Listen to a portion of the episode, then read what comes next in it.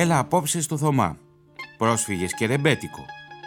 Η πρώτη εγκατάσταση στις Παλαγκουπόλεις. Οι προσφυγικές αυλές. Η πόλη της σιωπής στην Ελλάδα του Μεσοπολέμου. Και από ένα ανοιχτό παράθυρο το μινόρε των ξεριζωμένων.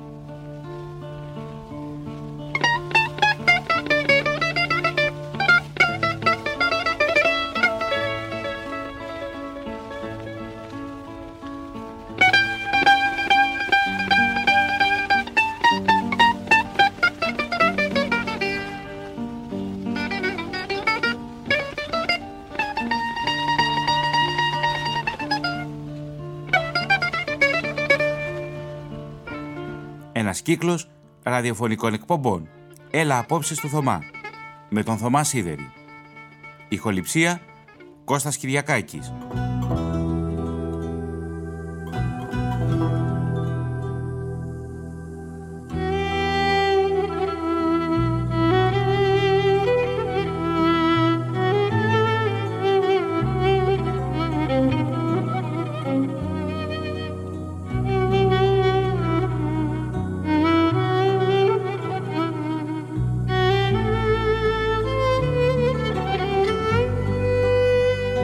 Πρώτη βιωμένη εμπειρία των προσφύγων από την Ελλάδα διαφέρει από περιοχή σε περιοχή. Μέσα από τις μαρτυρίες τους εξάγεται ένα ευρύ φάσμα συμπεριφορών που εκδηλώνουν οι γηγενείς απέναντί τους. Άλλοτε τους καλοδέχονται, τους περιθάλπουν και ανοίγουν τις πόρτες από τα σχολιά και τις εκκλησιές για να τους στεγάσουν. Άλλοτε πάλι σφαλίζουν τα πρωτοπαράθυρα και αποκόπτουν κάθε μορφή πιθανής επικοινωνίας με τους ξενομερίτες – υποδηλώνουν σημειολογικά ότι οι Τουρκομερίτες είναι ανεπιθύμητοι. Αντιστοίχως, η εχθρότητα για τους Τούρκους πρόσφυγες πηγάζει συχνά από το γεγονός ότι πολλοί από αυτούς μιλούν μόνο ελληνικά ή δεν γνωρίζουν πολύ καλά την τουρκική γλώσσα.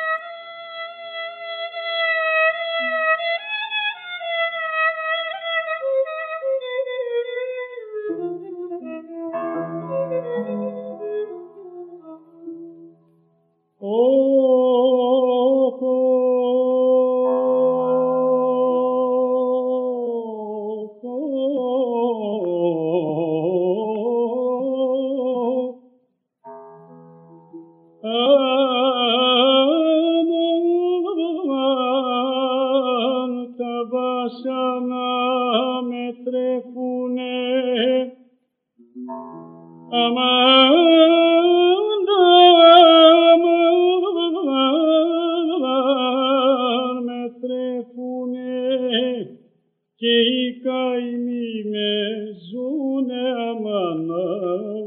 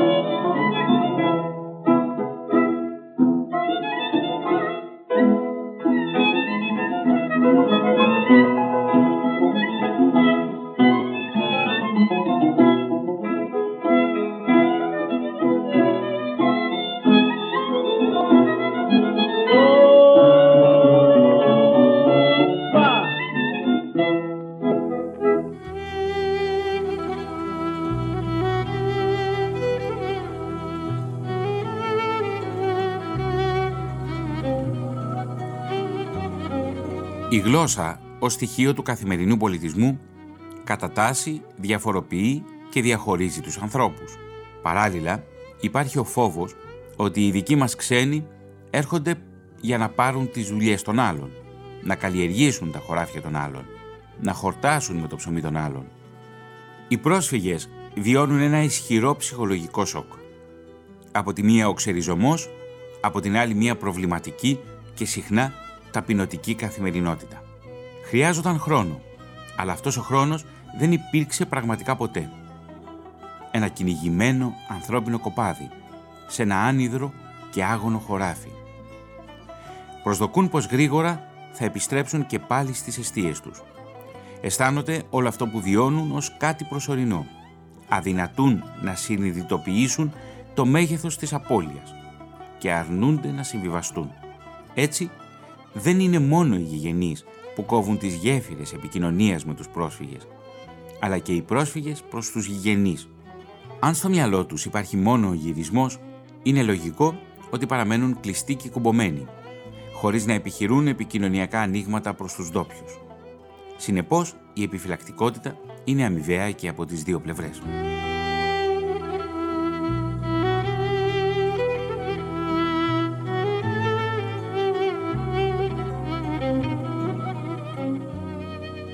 Οι άνθρωποι στις αποβάθρες κοιτάζουν απορριμμένοι και σιωπηλοί τη δική τους άγνωστη θάλασσα. Τα λιμάνια της Καβάλας, της Θεσσαλονίκης, του Πειραιά και του Βόλου μοιάζουν με μια οικία και ταυτόχρονα ξένη αγκαλιά. Το μόνο που ακούγεται πια είναι το τραγούδι από μια πατρίδα που φεύγει και μια πατρίδα που έρχεται. Μια πατρίδα που αχνοφαίνεται μπροστά στον ορίζοντα.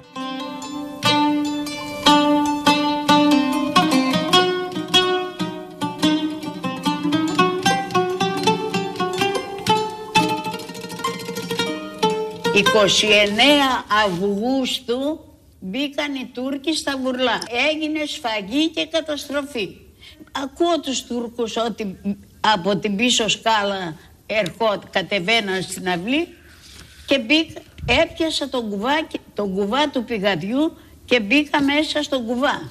Και έπιασα και τα δυο σκηνιά γιατί είχε καρούλι από πάνω και κατέβηκαμε στο πηγάδι. Και αυτά τα όπλα και ό,τι είχαμε ρίξει είχαν σταθεί έτσι και είχαν μπλεχτεί και είχαν κάνει από κάτω στήριγμα.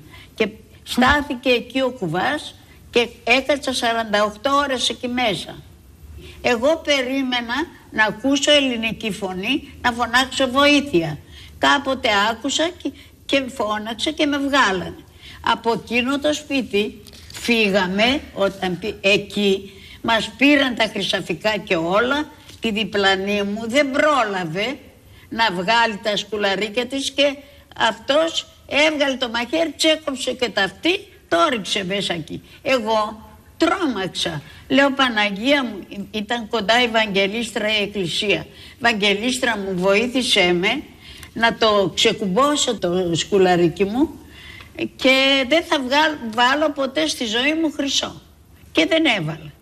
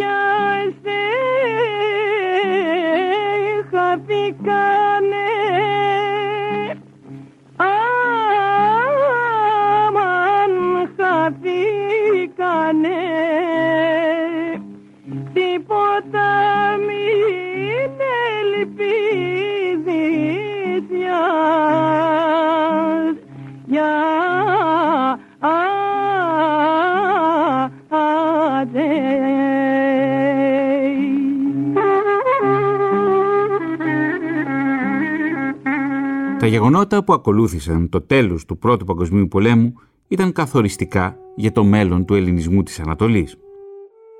Την περίοδο 1922-1924 έφτασαν στην πόλη της Θεσσαλονίκης πάνω από 130.000 πρόσφυγες που αναζητούσαν μια ελπίδα για πρόοδο και ευημερία. Μέχρι τότε η πόλη είχε ήδη δεχθεί αλλεπάλληλα και σημαντικά προσφυγικά ρεύματα. Υπολογίζεται ότι το 1916 υπήρχαν ήδη στη Θεσσαλονίκη 30.000 και πλέον πρόσφυγες ομογενείς από τη Βουλγαρία, τη Σερβία, τη Μικρά Ασία, τη Ρωσία και τον Κάφκασο.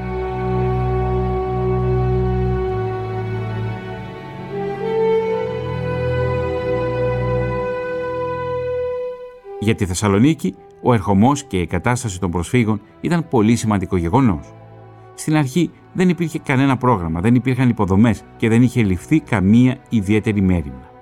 Ωστόσο, η Θεσσαλονίκη κατάφερε στη συνέχεια να φιλοξενήσει μεγάλο αριθμό προσφύγων που κατέφυγαν στα χώματά της.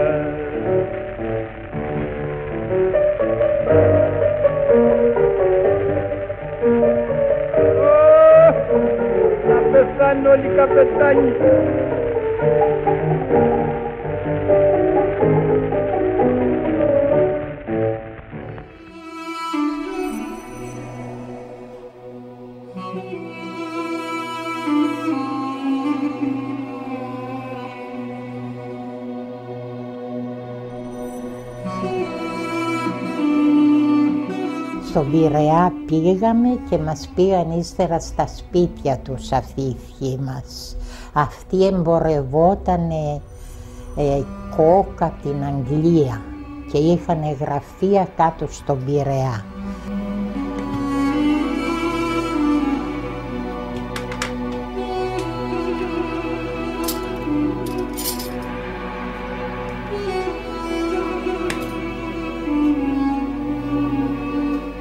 Σκορπιστήκαμε. Άλλοι τρέμψαν Αμερική, άλλοι Αγγλία, σκορπιστήκαμε.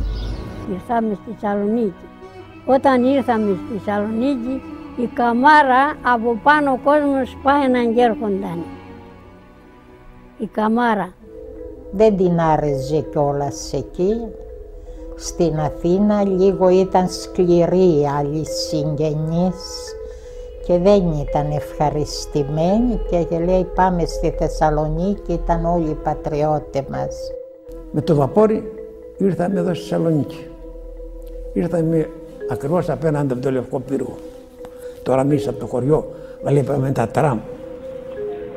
Να πας στις γραμμές, ξέρω, λέμε τι πράγματα είναι αυτά. Ήταν το τραμ το οποίο είχε κάτι παραθυράκια επάνω και στην παραλία χρωματιστά. Και έμοιαζε σαν ένα φίδι χρωματιστό. Και όταν ξημέρωσε άρχισε η αποβίβαση. Φτάνουμε στη Θεσσαλονίκη, να μην τα πολυλογώ. Κατεβήκαμε στη Θεσσαλονίκη, η Θεσσαλονίκη ήταν καμένη. Ερήπια η παραλία, καπνίζανε ακόμα τα σπίτια. Βλέπει ο ξάδερφός μου Όμερος ένα τρουκάκι με φέση. Τη μανία που είχε τώρα να, να, να, να ξεσπάσει στο μικρό αυτό παιδί. Όρμησε να το χτυπήσει, έλα δεν του λέει. Πού πας, Τούρκος λέει. Είχε επειδή είναι Τούρκος, του λέω. Γιατί εμάς μας χτυπούσαν οι Τούρκοι. Έτσι τα καλά καθούμενα. Ήρθαμε στο, σε ένα σχολείο στην Κασάνδρου. Τούρκικο ήταν αυτό.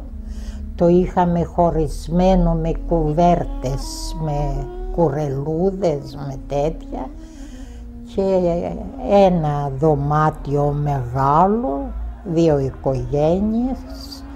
Εμείς μάλιστα μία θα φεύγε στη Ρουμανία και μας το έδωσε. Μας κατέβαζαν στο λιμάνι, από εκεί πέρα έπρεπε να βρούμε σπίτι για να, να κάτσουμε. Ήβραμε ένα σπίτι, να δεις πώς λέγονταν, στο Τσαούσι Μοναστήρι κοντά. Καθίσαμε πάνω στο, στο κουλέκαφε σε ενός ε, χότζα σπίτι. Μας πήγανε στο κουλέκαφε απάνω. Αν έχετε ακουστά σε Θεσσαλονίκη με δεις. Ακρόπολη πολύ, Ακρόπολης, Τσινάρι. Σε κάτι τουρκικά σπίτια μας βάλανε. Καθίσαμε και πέρα περίπου δύο χρόνια. Είπαν ότι εδώ στην Θεσσαλονίκη μοιράζουν σπίτια τουρκικά. Ήρθαμε εδώ απάρως στο Πταπύριο και στο Πταπύριο κάτσαμε ένα χρονικό όριο και δεν μπορούσα να πάρω σπίτι διότι ήταν και το μέσο και θέλει και το χρήμα. Η Βασιλής Όλγας τα περισσότερα τα σπίτια όπως ξέρετε δεν, δεν τα θυμάστε καλά ήταν όλα μεγάλα σπίτια Εβραίοι πλούσιοι τμήμα εξόχων από το Λευκό Πύργο έξω το λέγανε τμήμα εξόχων στη Θεσσαλονίκη, τμήμα ξοχών.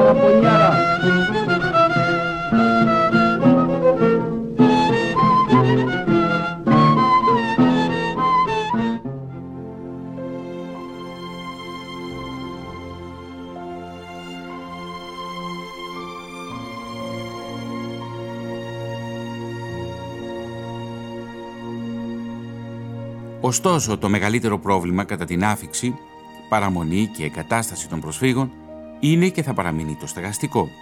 Η κεντρική διοίκηση θα προχωρήσει στις εξής τρεις λύσεις του προβλήματος. Πρώτον, επίταξη δημόσιων και ιδιωτικών ακινήτων και υποχρεωτικές οικατοικήσεις.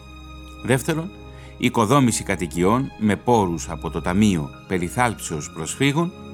Και τρίτον, οικοδόμηση κατοικιών με ευθύνη του Υπουργείου Υγιεινής, Πρόνοιας και Αντιλήψεως. Στις 15 Σεπτεμβρίου 1922, η Επαναστατική Επιτροπή ανακοίνωσε την απόφασή της περί επιτάξεως ακινήτων διεγκατάστασης προσφύγων, σύμφωνα με την οποία επιτρεπόνταν η επίταξης εν όλο ή εν μέρη οικημάτων επιπλωμένων και μη αγρικιών, κτημάτων, αποθηκών νοσοκομείων, μοναστηριακών οικημάτων και παντός είδους ακινήτων, καταλήλων προς προσωρινή στέγαση ή νοσηλείαν προσφύγων. Η απόφαση αυτή μετατράπηκε σε νόμο στα τέλη Νοεμβρίου. Δια την εγκατάσταση προσφυγικών συνοικισμών, κηρυσσομένη δια του παρόντος ως έργου δημοσίας ωφελίας και κοινωνικής ανάγκης, επιτρέπεται η αναγκαστική απολωτρίωσης εν όλο ή εν μέρη παντός είδους γηπέδων και αγροτικών κτημάτων ή η επίταξη της επιφανίας των ακινήτων τούτων. Η ίδρυση του Διεθνούς Φορέα με την επωνυμία Επιτροπή Αποκαταστάσεως Προσφύγων σε συνδυασμό με την εξαίρεση της προσφυγικής κατοικίας από όλες τις υποχρεώσεις της στεγαστικής και πολεοδομικής νομοθεσίας θα σηματοδοτήσουν τη δεκαετία του 1920 με την αποτύπωση των προσφυγικών συνοικισμών στο χώρο. Εδώ καθίσαμε στο σταθμό δύο εβδομάδες. Σκεπαζόμασταν με τα ρούχα που πήρε η μητέρα μου και μετά πήγαμε στο σταθμό και λέμε τι να κάνουμε, να φύγουμε από εδώ πέρα, να πάρουμε το τρένο, να φύγουμε, να πάμε στην Παλιά Ελλάδα ή λογάριαζε η μητέρα μου να πάμε στη Δράμα κτλ. Ήρθε μια Εβραία, είδε τη μητέρα μου που έπληχε φανέλα, ήρθε μια Εβραία και λέει τη μητέρα μου να πάρεις πόσα παιδιά έχεις, τέσσερα να τα πάρεις τα παιδιά, θα έρθεις στην οδόν Κασάνδρου, θα σου δώσω το υπόγειο, η ξυριναράδη η μητέρα μου. Είχαμε και τη μηχανή μαζί μας, μια μηχανή ραπτική Κόχλερ.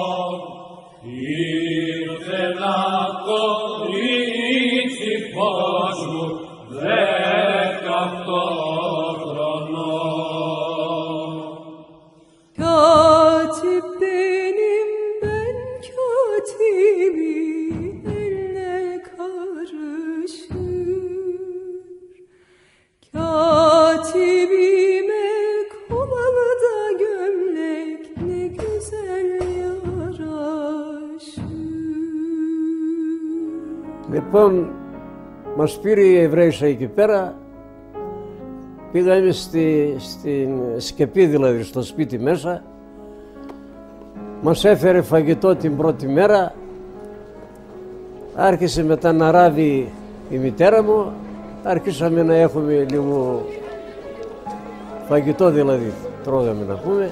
Ο άντρας της είχε ένα μαγαζί μεγάλο στην Μοδιάνο, στην αγορά Μοδιάνο και έφερνε από εκεί λίγα φαγόσιμα, ξερά φαγόσιμα δηλαδή και περνούσαμε. Ή Θεσσαλονίκη μας έφερανε και μας έβαλαν στο τελωνίο εκεί και έβαλαν λαμαρίνες, όχι μόνο εμείς, όλος ο κόσμος. Και έπιασε μια βροχή, ήταν αρχές αυτού του καιρού.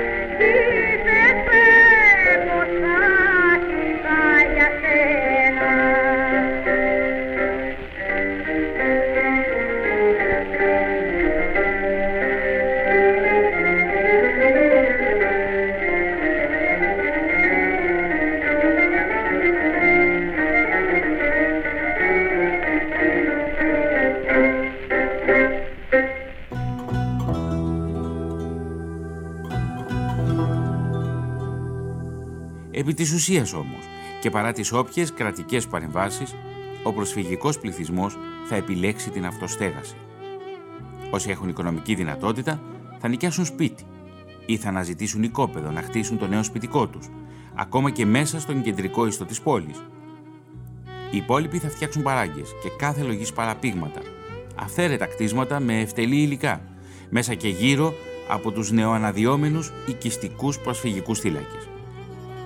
Οι θύλακες αυτοί δημιουργούνται σχεδόν αποκλειστικά στην περιφέρεια σε απόσταση 1 έως 5 χιλιόμετρων από τον κεντρικό αστικό πυρήνα.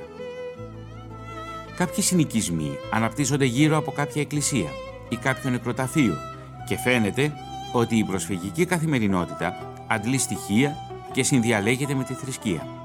Χαρακτηριστικά παραδείγματα είναι οι θύλακες του Αγίου Παντελεήμονα στα Ταμπούρια και του Αγίου Φανουρίου στη Τραπετσόνα, αλλά και οι θύλακες των Αγίων Αναργύρων στην Κοκκινιά και της Ανάστασης στα Ταμπούρια, οι οποίοι συγκροτούνται με σημείο αναφοράς σε ένα νεκροταφείο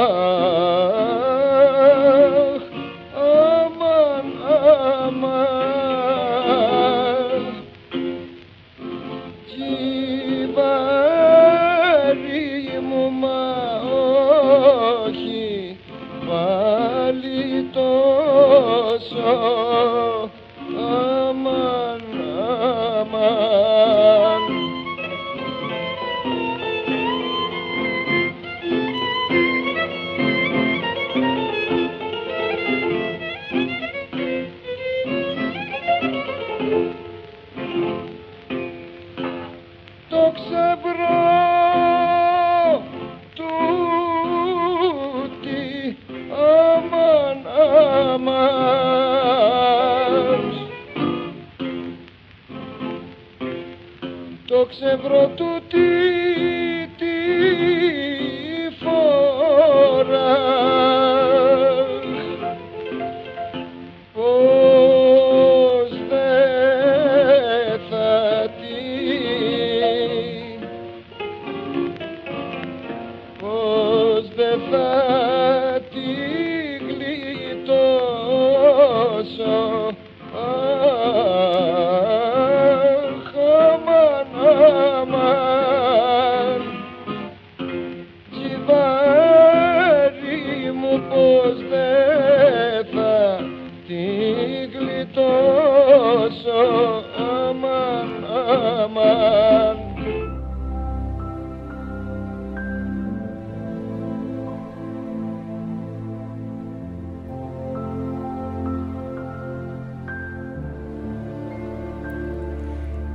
Χαρακτηριστική είναι και η έκθεση της Επιτροπής Αποκαταστάσεως Προσφύγων για την προσφυγική εγκατάσταση, όπως εκδόθηκε στη Γενέβη το 1926. Διαβάζουμε χαρακτηριστικά από την έκθεση της Επιτροπής Αποκαταστάσεως. Η πρώτη φάση της αγροτικής εγκατάστασης είναι η συγκέντρωση ενός αριθμού οικογενειών με σκοπό την αναζήτηση κατάλληλης περιοχής. Λόγω του επίγοντος αλλά και του μεγέθους του εγχειρήματος, οι υπηρεσίες μας δεν μπορούσαν πάντοτε να κατευθύνουν τους πρόσφυγες στις κατάλληλες περιοχές με βάση κάποιο γενικό και συμφωνημένο σχέδιο. Για το λόγο αυτό ήταν ευπρόσδεκτη η συνεργασία με εκπροσώπους των προσφυγικών ομάδων, ώστε να αξιοποιηθούν οι πληροφορίες που προέρχονταν από τον ίδιο τον προς εγκατάσταση πληθυσμό. Σε πολλές περιπτώσεις, οι εκπρόσωποι των προσφύγων έκαναν περιοδία σε διάφορες περιοχές με έξοδα της Επιτροπής, μέχρι να ανακαλύψουν αυτό που τέριαζε στην ομάδα τους. Σε άλλες περιπτώσεις, οι ενδιαφερόμενοι συναντούσαν ανταγωνιστές είτε μεταξύ των προσφύγων, είτε από τον τόπιο πληθυσμό, με αποτέλεσμα να ξεσπούν σοβαρές διενέξεις. Η επικράτηση της μιας ή της άλλης πλευράς εξαρτώταν από πολλούς παράγοντες όπως το γενικό ή το προσωπικό συμφέρον καθώς και οι πολιτικές ή άλλες παρεμβάσεις που εμπόδιζαν το έργο της Επιτροπής και του Υπουργείου. Στη μεγάλη τους πλειονότητα, σημειώνεται στην έκθεση της Επιτροπής Αποκαταστάσεως, οι πρόσφυγες έφτασαν στην Ελλάδα ανακατεμένοι και διασκορπίστηκαν σε όλη την επικράτεια χωρίς καμία ομοιογένεια. Κατά τη διαδικασία της εγκατάστασης καταβλήθηκε προσπάθεια ώστε οι ομάδες να συγκροτηθούν από ανθρώπους ίδιας προέλευσης.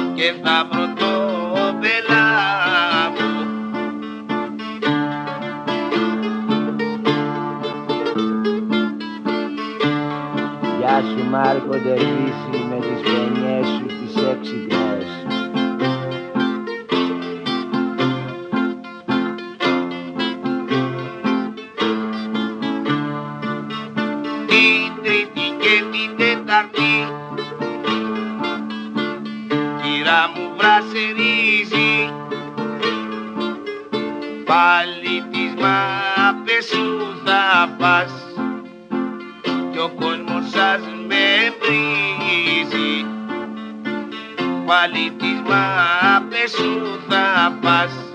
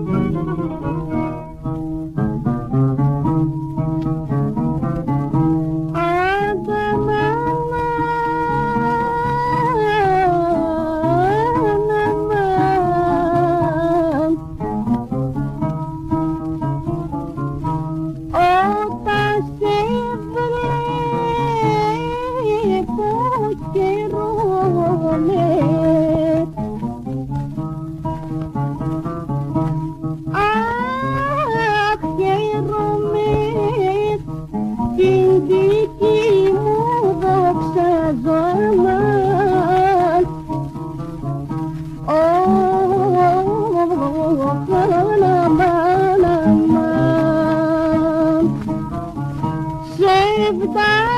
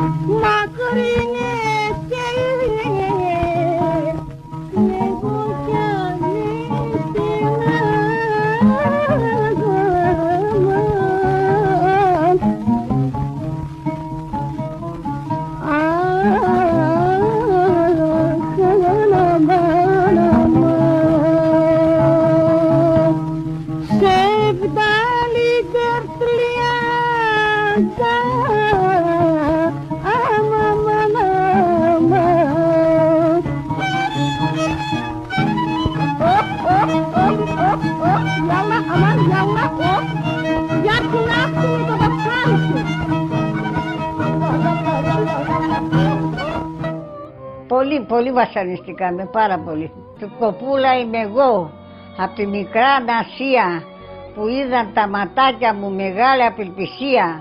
Όπως πετάει το πουλί και σκίζει τον αέρα, έτσι πετάξαμε κι εμείς και ήρθαμε στον Περαία. Αφήσαμε τα σπίτια μας και τα νοικοκυριά μας και όταν τα θυμούμαστε ραΐζει η καρδιά μας.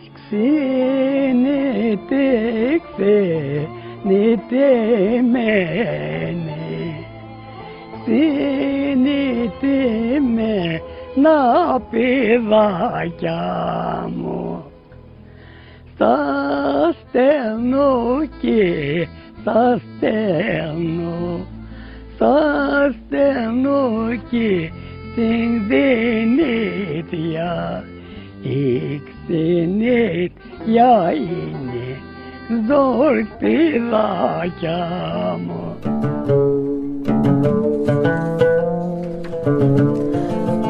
Τώρα έπρεπε να ξαναρχίσω πάλι από μηδενική βάση.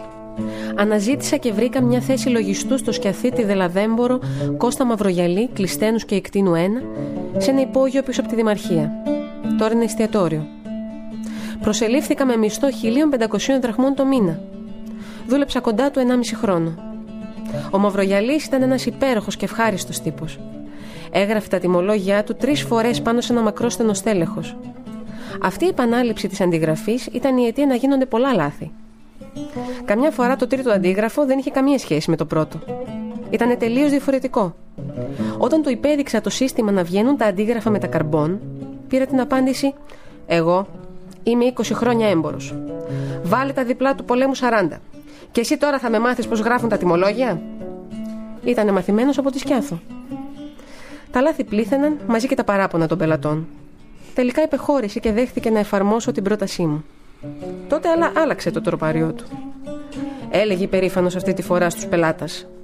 Εμείς εδώ εφαρμόζουμε το τραπεζικό σύστημα. Βγάζουμε τα αντίγραφα των τιμολογίων μας με καρμπών για να μην γίνονται λάθη. Όταν έκανε συστάσεις μεταξύ των πελατών του σε κάτι πολύ ωραίες και περίεργες συμπτώσεις, έλεγε με κάποια αυταρέσκεια. Κύριε Ψωμά, να σα συστήσω τον κύριο Καρβέλη. Ή Κύριε Λαγέ, να σα συστήσω τον κύριο Κυνηγό. Ή, και αυτό ήταν το ωραιότερο, Κύριε Τρελόπουλε, να σα συστήσω τον κύριο Τρελίδη. Με το μισθό των 1500 δραχμών απεφάσισα να παντρευτώ τη Γεωργία την άνοιξη του 1925. Νίκησα ένα και μοναδικό δωμάτιο μέσα στην οικογένεια Παπαδοπούλου στην οδό Αλαμάνας πίσω από το σταθμό Λαρίσης. Το δωμάτιο αυτό ήταν για μας υπνοδωμάτιο, τραπεζαρία και κουζίνα. Την κουζίνα τη χωρίζαμε με ένα θαλασσί πάνινο παραβάν. Τρώγαμε ακόμη και αυτή τη φασουλάδα πάνω σε κατάλευκο και καλοσιδερωμένο τραπεζομάντιλο. Είμαστε ευτυχισμένοι. Η ευτυχία εκείνη δεν σταμάτησε ποτέ. Μας συνοδεύει στη ζωή μέχρι και σήμερα. Μέχρι τη στιγμή αυτή που γράφω τούτες τις γραμμές και που πλησίστη ως οδεύω στο λιμάνι των 85 χρόνων μου.